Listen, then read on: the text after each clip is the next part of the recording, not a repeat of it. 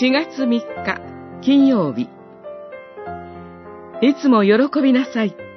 フィリピの信徒への手紙4章1節から9節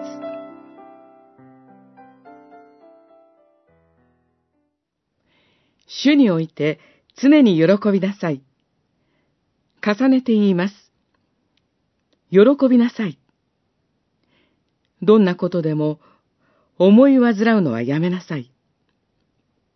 何事につけ、感謝を込めて祈りと願いを捧げ、求めているものを神に打ち明けなさい。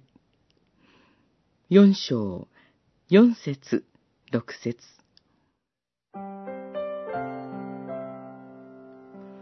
フィリピの教会には様々な問題がありました。パウロが伝えたのとは異なる信仰を教える人々がいたり、兄弟姉妹の不一致があったり、パウロはできるなら、もう一度、フィリピの教会に足を運び、群れに仕えたいと願っていたことでしょう。しかし、パウロ自身が、明日にでも死刑判決が下るかもしれないという状況にいたのです。だからこそ、パウロはフィリピの教会に、喜んでいなさい、と繰り返し教えました。問題を解決するための具体策ではなく、あなた方は主にあって喜びなさい、と教えたのです。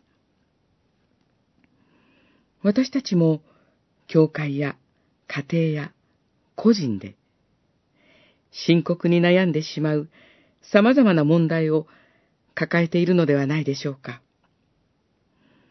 希望を抱くのが難しい現実があるのではないでしょうか。泣きながら夜を過ごす人にも、喜びの歌とともに朝を迎えさせてくださる。詩編三十編六節。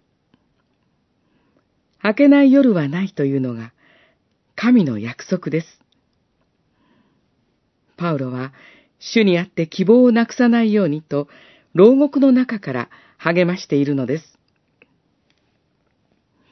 主において常に喜びなさい。重ねて言います。